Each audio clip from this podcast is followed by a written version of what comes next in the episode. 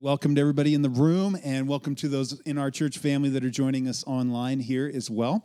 And um, just real quick, on that video you just watched, and I know it's lots of announcements today, uh, but we have a community wide uh, multi church event coming up that's going to reach out to those in need in our community. And that's going to be on October 2nd. We're telling you about it a little early because there's a bunch of different volunteer positions uh, that we need. And so out there on the spotlight counter, right out those double doors, there's a sign up sheet.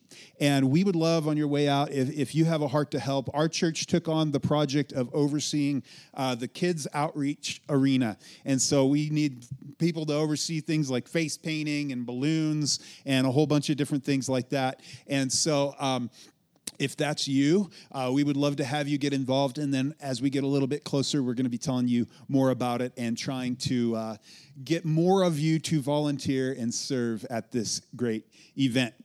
Now, um, Speaking of Convoy of Hope, actually, if you don't know who they are, they are a uh, one of the, in my opinion, one of the best charities uh, that's working in relief and development around the world. And so this week we're going to be sending some funds their way to help with the, uh, the earthquake in Haiti. And I actually just wanted to pause. My heart's a little heavy uh, just with everything going on in the world and locally in our nation right now.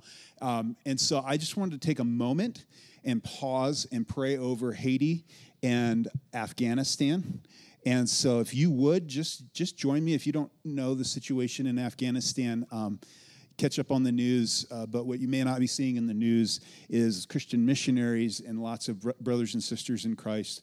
Uh, their lives are in grave peril right now, and so we want to come together as a church and do really the one thing we can do right now, which is which is pray for them. So, would you just join me, Lord? We come before you and we think about. Um, Lord, we think about our brothers and sisters in Christ right now in Afghanistan, Lord. We think about those that are suffering in Haiti. We ask your protection.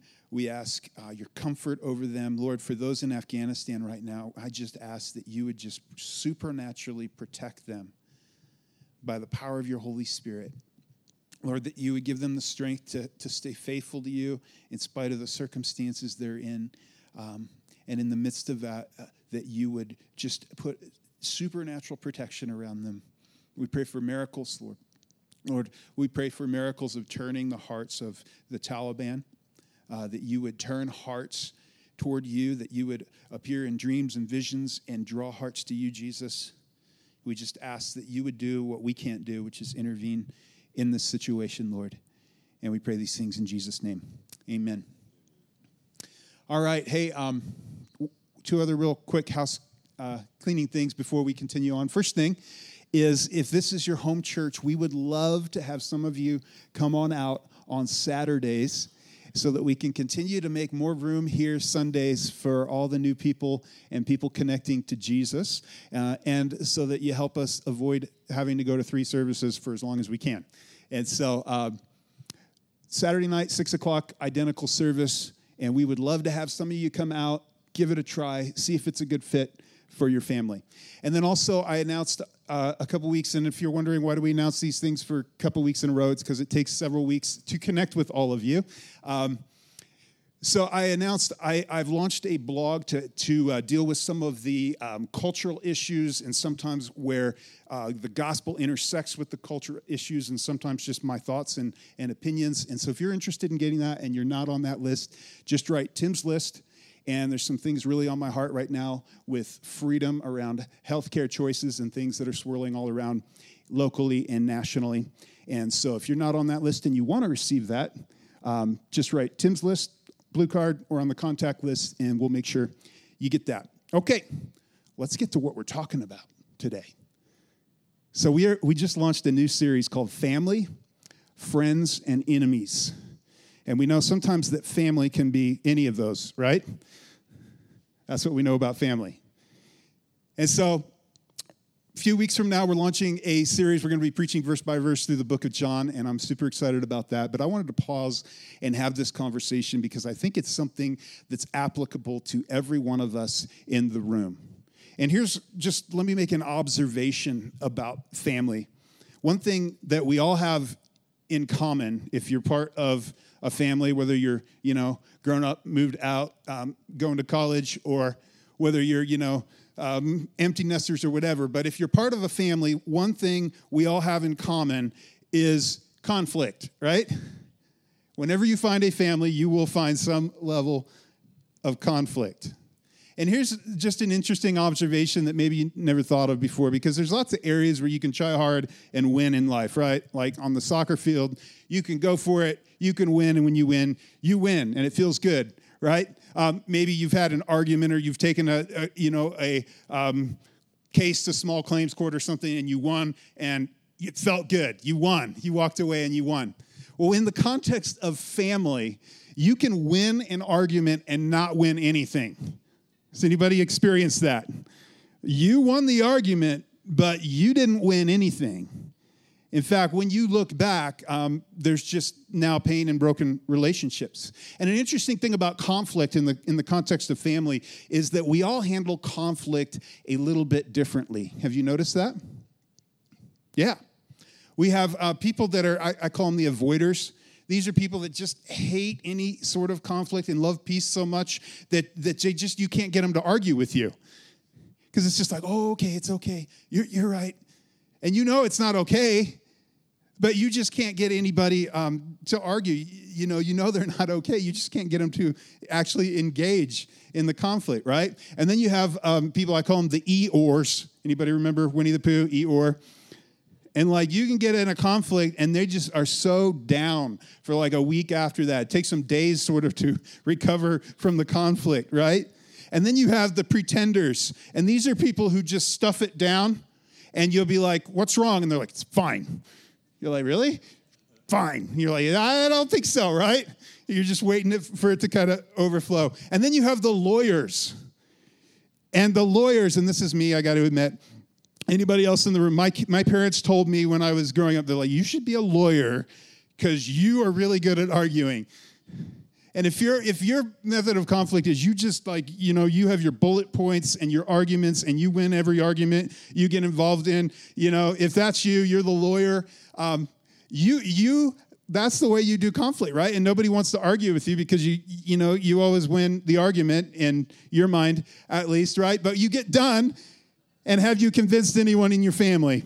No, right? So then you have the uh, the exploders.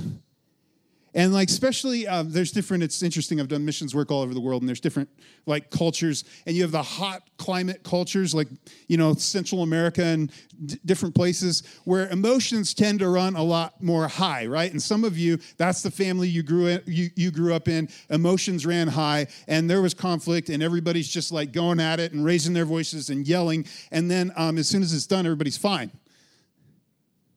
The exploders and, and what's funny um, is probably if that's you, you probably married someone, if you're married, uh, that's not that, right? One of these others. And the first time you got in an argument, like you just freaked them out. They're, they're like, whoa, whoa, calm down, right? Because people handle conflict so differently. You know, we all have different responses to conflict but we all struggle with conflict. We all deal with conflict at some level. If you're part of a family or if you're in a house with roommates, we all deal with this.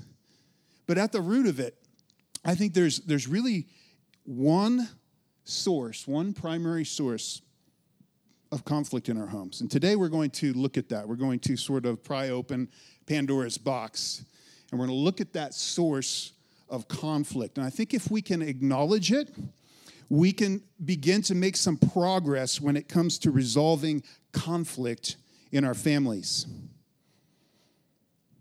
And I think if everyone in our families could let this sink into their hearts and minds, man, it would, it would bring us so far in having peace and joy and just bringing the tone of the conflict down in our homes. I think it's really a powerful concept. And to help us understand this concept, actually, uh, we're going to take a look at something that James, the brother of Jesus, wrote.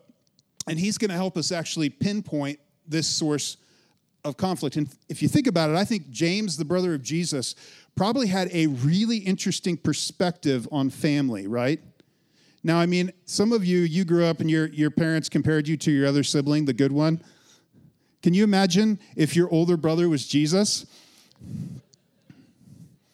I mean, you just, I just, you know, play out the scene in my mind, you know, Mary and Joseph and, and the other, the other siblings, you know, and they're like, why can't you be more like your older brother?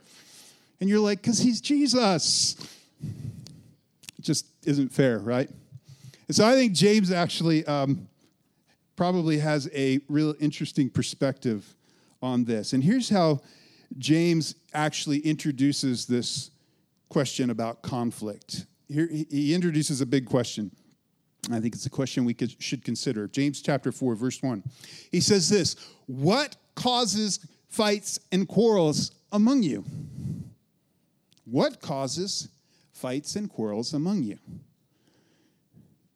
and we could just break up right now into you know groups and discuss this with our uh, with our families, our husbands and wives and uh, roommates. But we were not going to do that because if we did that, fights and quarrels would break out everywhere out here.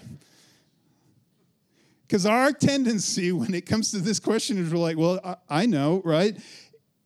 Our tendency is to move immediately into blame when my kids were little, uh, my daughter was two and my son was was four. Um, she discovered how easy it was because he was always the one getting into trouble, right? So she discovered how easy it was to get her brother into trouble. And so she would do something, and um, we'd, we'd like say Sarah, and she'd and she'd say Bubba did it. Bubba did it, and then she started blaming me. Daddy did it. And at two, it was actually really really cute, right? But we did, there's something in all of us that tends to move to blame.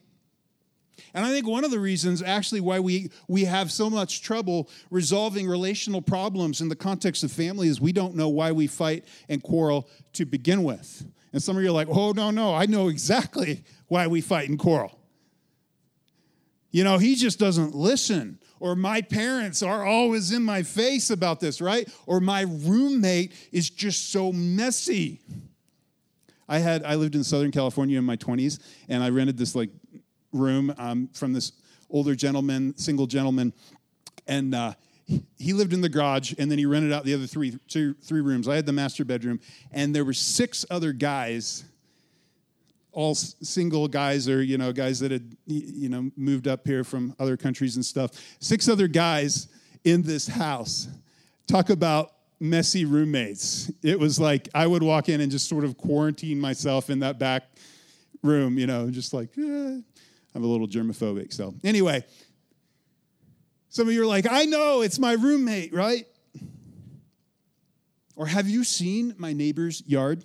You want to know why there's conflict? Or have you met my kids? Or um, she just spends all the money. No elbowing in here. Or for me, you know, she agreed it was an outdoor cat.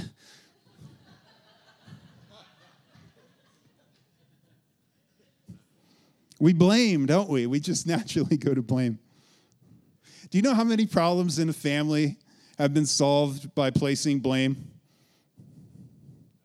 None, right? Have you ever had a conflict where you where you pointed the finger, got all heated, told someone how wrong they were, and they're like, "Oh, thank you so much." For blaming me. I'm, it's all better now, right? No, just doesn't happen, does it? And see, so many times we tie our happiness to other people's actions. And we blame other people for our unhappiness in our relationships.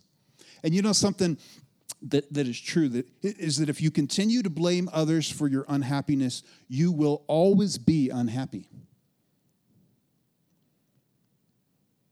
Like if you think about the unhappiness and the just that thing that keeps rising up in your heart, if your happiness is placed in the hands of another person and you blame them for your unhappiness, you will always be unhappy. Blaming doesn't work. Blaming is really actually, you know, placing your happiness, your joy in someone else's hands. And you don't want to live like that. We want to experience the joy, the peace, the happiness that Jesus would have for us and our families. And so I think as we look at this, um, we, we should actually take this ser- question seriously. What, what causes fights and quarrels among you? And I think learning not to play the game of just blaming others is a big part of what James would teach us today. As he goes on, here's how he answers the question What causes fights and quarrels among you? And if you're like, man, there's a million different things, James would say, okay, but you're missing the source. You're missing the source. You don't understand the source. That's why you're not making any progress in your relationships. He says this Don't they come from your desires that battle within you? James would say, ultimately, I've got news for you. The source of your conflict, the issue is actually inside of you. The issue is inside of me. You have a desire, you have something you really want, and every conflict with every person you've ever been in conflict with, and especially with family, there's a desire in you that is sort of um, overflowing out of you on everyone around you. But ultimately, the source is something within you. There's something you want. James 4 2, it says, You desire, but you do not have. You, there's something you, you uh, yearn for or long for, and it goes unfulfilled. And every time there's a conflict, there's something at the root of it that you want, but you're not getting. He says, So you kill. Now remember, he's writing here to a whole bunch of church people He's not writing to a bunch of people, you know, inmates in jail for murder. So this is hyperbole. But he says there, there, there, might be something you want so bad that you are willing to kill a relationship for it. Isn't it interesting that some of the people we, we hurt the most are the ones that are closest to us? Why is that? It's because they're closest to us, right? your mom or your ex spouse, the person maybe you, you pledged your life to. And, and there's this thing that because we don't get what we want out of a relationship or in a relationship, we tend to do things and say things that actually kill that relationship. Have you noticed how your words can actually just shred somebody's self worth? How you can hurt someone so deeply that something, it's like something dies inside. No matter what you do or say later, you can't remove what you said. We've all had that experience, haven't we? Of saying something, these words coming out of our mouth, and it's like you just sort of can almost see them come out of your mouth and you're like trying to catch them and put them back in, but you can't. And some of you have relationships that are either damaged or destroyed in your life because of the things that came out of your mouth in a conflict. I have a relationship with an extended family member where I, I let loose and said some things that were on my mind, and it damaged that relationship. And it's still not fixed. And some of you have that. Some of you are dealing with that right now. Some of you have killed or almost killed a relationship because you did not get what you wanted. You tried to criticize them into submission, into doing what you wanted, right? You tried to shame them into doing what you wanted. You belittled them. You did this because there was something that they would not or possibly could not give you. If you're a parent in here, I think this is such a powerful lesson to remember. And uh, I heard this years ago, and, and, and it's stuck with me ever since.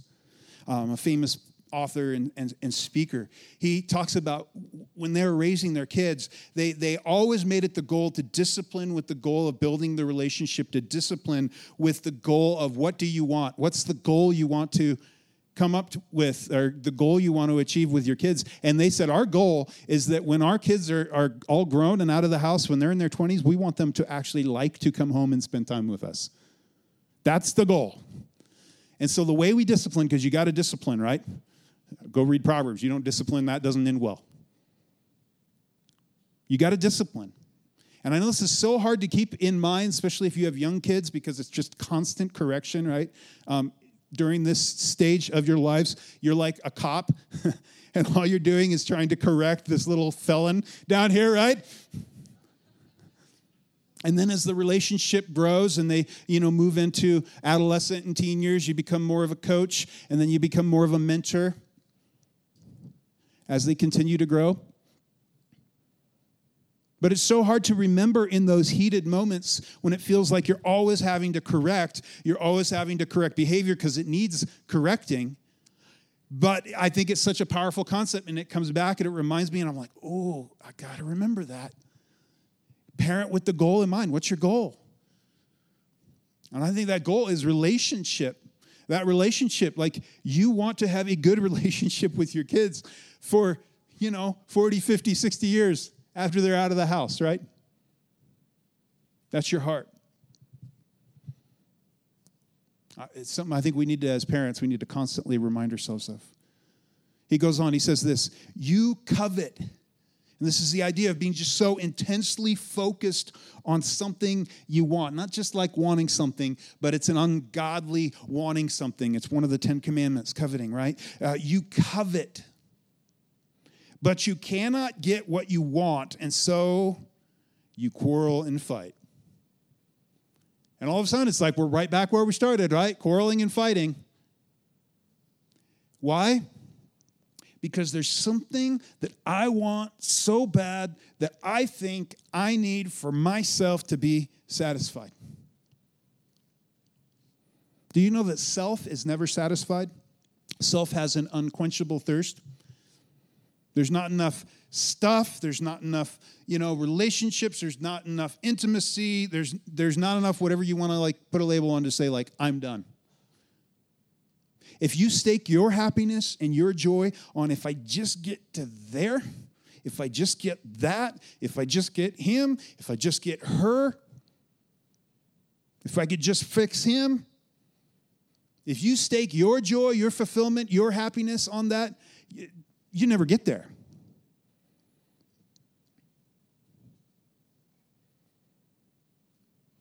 It's only when you, you know, you know, self's natural tendency is to try to just squeeze our happiness out of the people closest to us. And think if I can just, you know, squeeze my happiness out of my wife and kids, I'll get there. But you know what happens is you end up killing the relationship, don't you? You end up damaging the relationship. And at the very root of that problem is the fact that we have to come to grips with something. And that's the fact that in every conflict, every time we're tempted to try to squeeze our joy, our happiness out of someone close to us, there's something that we want and we're not getting. And so today I just want to give you three little helpful tools for when you find yourself in the middle of conflict, when it starts to get heated, when you're tempted to storm into that room or fire off that quick response, when you find yourself tempted to try to squeeze your happiness or joy out of somebody else in your life. And the first little tool is this pause. I want you to pause. So, in the middle of a fight, in the middle of an argument, as it's just kind of ramping up, if you would just pause for a moment and, and realize something, and, and maybe even say this out loud to the other person. In fact, we're going to practice this once. That at the heart of it, if you would pause and realize at the heart of it, there's something I want and I'm not getting it, and that's what's causing this conflict. Just that realization, I think, will do really good things in those relationships. I think it'll, it'll begin to take the tone down a little bit. It'll help you actually look at it from a more rational perspective, right? And so we're going to try this, and I want you to repeat this after me. Um, I know what the problem is. I'm not getting what I want. Would you try that once? I know what the problem is. I'm not getting what I want. Now, you don't seem very convinced of this, right? So take your finger out. I want you to point it at yourself, okay? Be a little bit emphatic here. And so just imagine it's starting to get heated. You're starting to, you know, the emotions are amping up. If you could just pause and let's try this one more time. Everybody with me? Okay, one, two, three. I know what the problem is. I'm not getting what I want. That wasn't so hard, was it?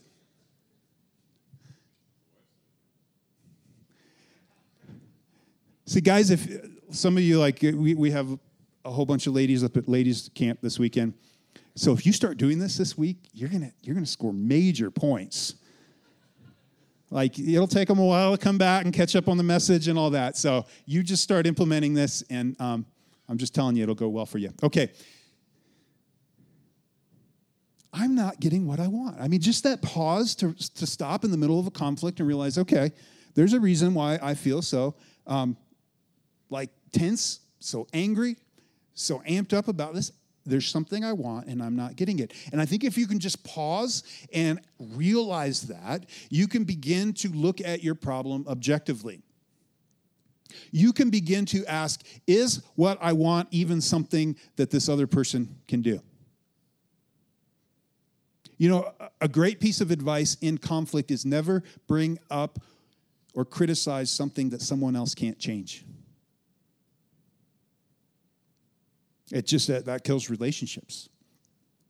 Is this thing that I'm so amped up about even something that this other person can do anything about? Is this, is this just me wanting my kid to get there and have that level of success? Is this really about them or is this really more about me? Is this more about what I want to be viewed at and the kind of family I want to be seen at having? It, it's just help you if you can pause and begin to realize in this conflict, okay, um, there, there's something under this. There's something I want here. That's why I'm getting so amped up about it. And sometimes actually the thing you want is actually what you need, you know, to address. There's there's a real problem there. But the tone and the way you go about it will make a world of difference in your relationships. And if you realize actually the source of the conflict isn't just blaming them, but it's the conflict is here because this is what I want, and I'm not getting it. That'll help you begin to really process and go through um, what you're feeling and what you're experiencing in the middle of conflict. So let's try that one more time. I know what the problem is. I'm not getting what I want. Ready? I know what the problem is. I'm not getting what I want. So remember that. You're going to pause in the midst of a conflict, and you're going to remember that, that, that, that at the heart of the issue, there's something you want and you're not getting it. Okay, number two is this own it. Own it. See, here's what I know about you, and here's what you admit in your calm, rational moments that at any point in any conflict that you're experiencing, you own a little bit of that, don't you? If you're honest, there's a piece of that that you own. Um, Jason, one of our other pastors, gave me uh, a premarital book he's been going through uh, with some folks at church, and there was a great illustration that, um, that, that was in there. Has anybody seen the show Hoarders? Yeah, it makes my skin crawl just thinking about it, right? Where just there's like the whole house just starts stacking up with all this junk and pretty soon there's just little pathways around. And relationships can get like that sometimes because there's so much junk that hasn't been dealt with. You know what the first step is to begin the process of fixing that the, prog- the process of making progress in a relationship is to own your own junk. You got to own it even sometimes there's an issue in the family that you're like, that's really not my issue. But if you look down at the root of it, especially if you're a parent, there's some junk that you own in that situation. I like this quote. Um, anybody heard of Jocko Willink? He was a Navy SEAL commander. He wrote this book called Extreme Ownership How U.S. Navy SEALs Lead and Win. I mean, this guy, like, you listen to him, you're like, whoa, I don't want to meet him in a dark alley, right? But here's what he said about extreme ownership. He says, Leaders must own everything in their world, there's no one else to blame. And it's a, it's a frame of mind where you're like, uh, actually, this happened on my watch. I'm going to own it. That if there's a breakdown in the family, probably I own a piece of that. There's probably an area I'm neglecting. There's probably an area I haven't, um, you know, gotten involved with, or I've been too harsh in, or I haven't addressed, or I just let it slide and didn't, you know, didn't have the courage or the energy to deal with it. He goes on to say this Implementing extreme ownership requires checking your ego and operating with a high degree of humility, admitting mistakes, taking ownership, and developing a plan to overcome challenges are integral to any successful team. And I would say any successful household, too. Own it. Own it. Let me uh, illustrate it this way. I heard this illustration um, from another pastor years ago, and it's just stuck with me because it's it's uh, so uh, I think it, it illustrates this point so well. So fall is coming, right? The last few days felt a little bit like fall. Is that exciting to anybody else? Yeah, I love fall. How many of you are getting ready for pumpkin spice? Like you're the on it when it first comes out? Yeah. I like pumpkin pie and that's coming up too, right? And so imagine in your head the most perfect pumpkin pie, just beautiful pumpkin pie, right? And let's just imagine that that pumpkin pie represents 100% of whatever conflict that you're in. Now, in your mind, I want you to slice what your piece of that pie is. Be honest. And some of you are like honest, and you're like, ah, I've got a pretty good, it's like half the pie. It's the size piece of pumpkin pie I like too. I you know, probably is like this is my slice. And others of you are like, no, my slice is itty bitty little. Okay, I'll give you that. Maybe it is. In fact, uh, this pastor that you would use this illustration, I thought it was so cool because he said he would use it in marriage counseling. He'd draw a circle on a piece of paper and he's like, here's the pie, 100% of your conflict. Now draw your slice of the pie in this conflict. And he says he couldn't get anybody to do it. You know why? Because once you have a slice of the pie, you own part of the problem, don't you? You have to admit that I have a role in this.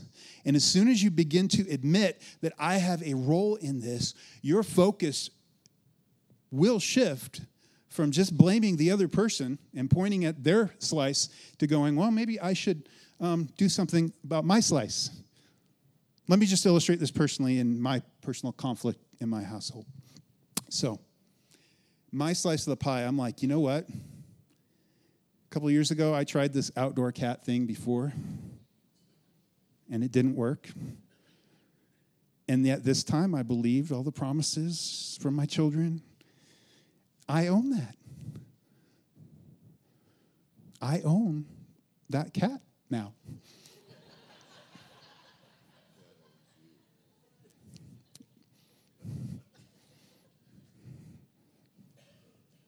So, what's your slice of the pie, right? Maybe it's a little slice, maybe it's a big slice. This is hard for us to do because we lose some of the energy behind the conflict, right? We lose the edge that we feel like we have in the conflict. And James, I think, would say, yes, if everyone in the family would own their own slice, would own their piece um, of the problem, of the conflict, yes, everyone would lose a little bit of their edge. And guess what? You wouldn't end up having so much heat in the conflicts that you have. It would bring the level of conflict down in your home. And let me just say this about our slice is we always tend to underestimate our own the size of our own slice, right? Don't we? Let me illustrate it this way. Jesus said this in Matthew chapter 7. And I think it's such a good thing to remember in conflict in the context of family. Here's, here's what he said Why do you look at the speck of sawdust in your brother's eye and pay no attention to the plank in your own eye? How can you say to your brother, Let me take the speck out of your eye when all the time there's a plank in your own eye? And see, I think Jesus would speak to the tendency that most of us have in conflict and, and when it comes to judging others and their actions and their behaviors and placing blame and all these things and going like, ah, all I've got's a tiny little speck. And Jesus would go, yeah, I think it might be a little bigger than you thought, right? I think it might be a little bigger. And the fact that you are so focused on the other person's problems while you actually haven't spent any time focusing on your own um, is actually kind of ridiculous. To illustrate this, I want to just illustrate this. And I do this every time I, I read this passage because I think the picture is worth a thousand words. Um, to show you how ridiculous this is. And I think maybe Jesus did this when he taught it actually in a parable. It, it would be like this um, Hey, hey, I, I think you got something in your eye there. Can I can you just come here and let me deal with that, right? No, seriously, like come, come here. Come here. And you're like, get away from me, you freak, right? And Jesus would say, That's the point. I think I got something in my eye.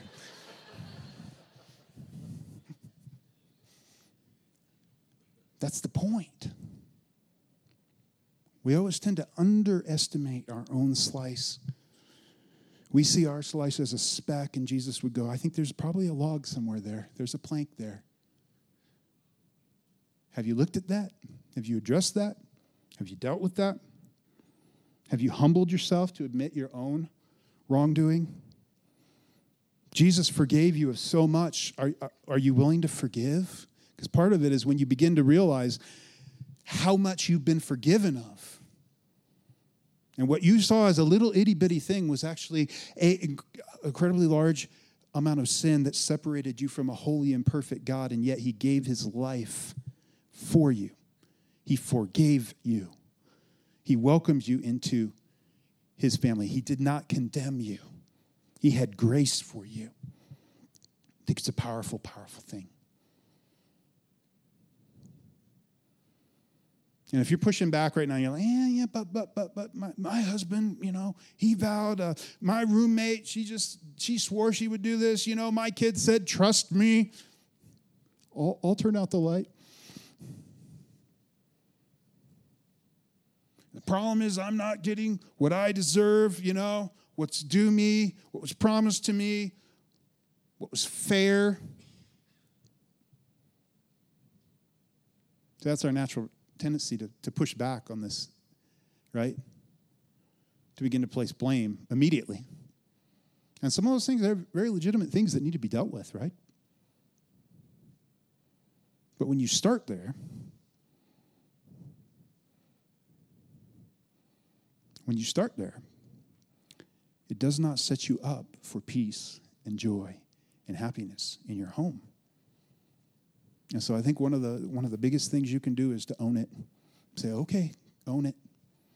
Mm, little piece of that pie might be mine. Maybe I should deal with that. Maybe, maybe, maybe there's a plank I need to spend some attention removing. Third thing is this take it to God.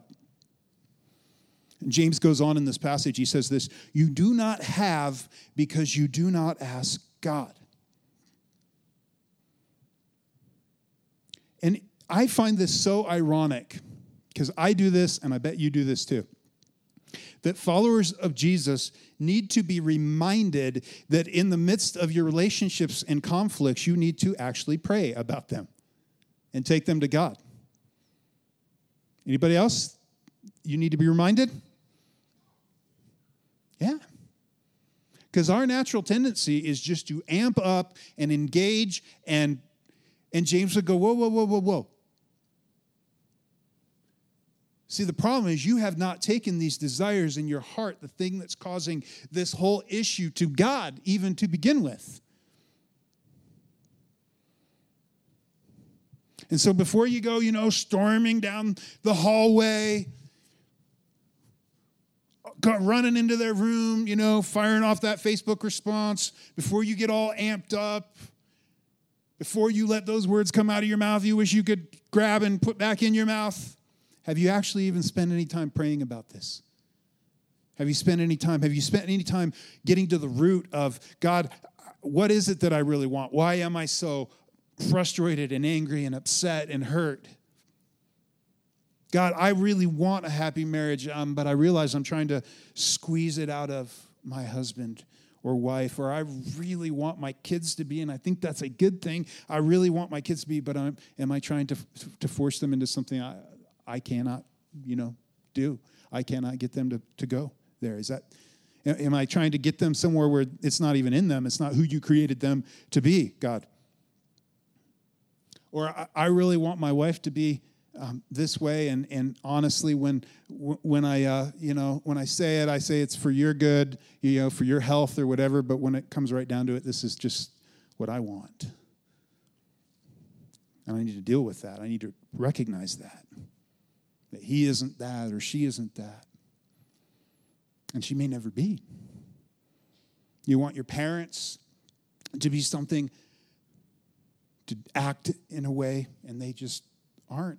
Have you actually paused to ask God to help you get to the bottom of the thing that's in your heart that's causing you to lash out in conflict? Have you ever really poured your heart out to your to your Father who's in heaven? Not just like, you know, a quick prayer God, please deal with this. But really, like, God, let's spend some time in prayer wrestling with this. God, would you show me my heart? Would you actually bring your issues to God with the same emotion that you conflict with those that you're in conflict with? To actually pray earnestly about something, to actually pour your heart out to God. Because He cares for you. He cares for you. You know, praying is better than nagging every time. I mean, there's sometimes there's things that we just, you know, we want to get our spouse to get to, and, and we just poke and prod and poke and prod. Have you actually spent any time praying about those things? saying, God, I can't change their heart, but I, I'm praying to a God who can change hearts. It's an important thing to remember. He goes on, he says, When you ask, you do not receive because you ask with the wrong motives, that you may spend what you get on your pleasures. And in the Greek, it's literally this idea of using up or wearing something out to fulfill your own desires. See, sometimes what you get when you go to God in prayer over your conflict and frustrations is that God actually reveals what's in your heart. And what you end up in is in a place of surrender. See, when we pray about things, God sometimes answers yes. He sometimes answers no. He sometimes answers not yet.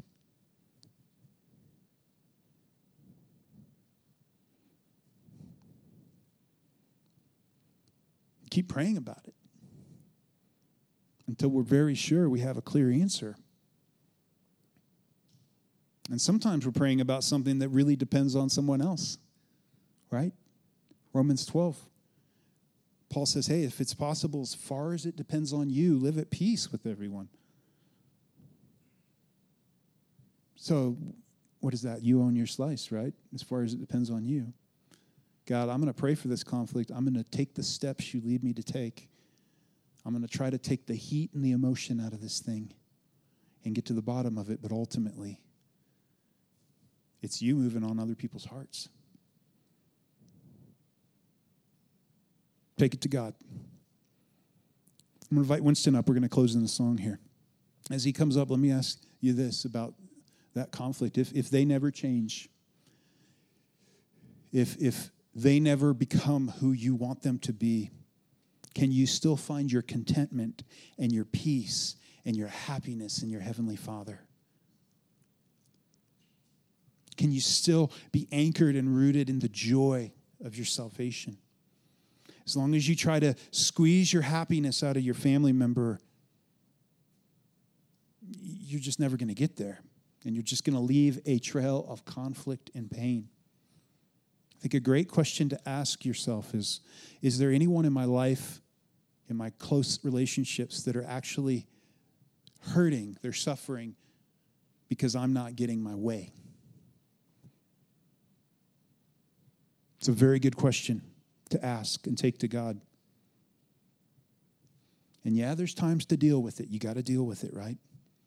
Work through the conflict, absolutely. But first, take it to your Heavenly Father. And then after you've surrendered the situation to your Father, I think the tone of the conflict and the conversation will be very different. So, first, we pause. Remember, why am I angry?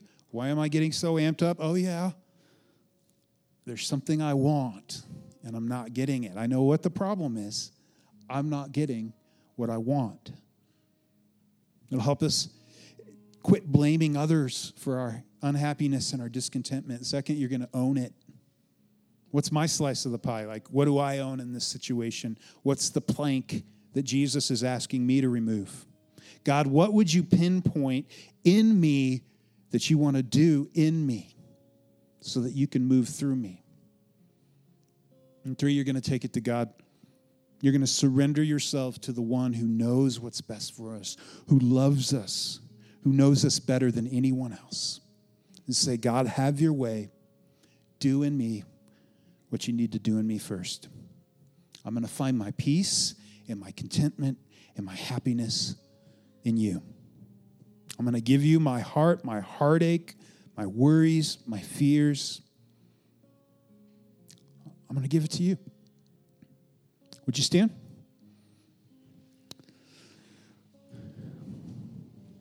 We're going to sing this little song. And as we do, I just encourage you if there, there's an issue right now that all this brings up, all kinds of emotion, why don't you just pray? Why don't you give that to God as we sing? You can stand, you can sit, you can do whatever you need to do.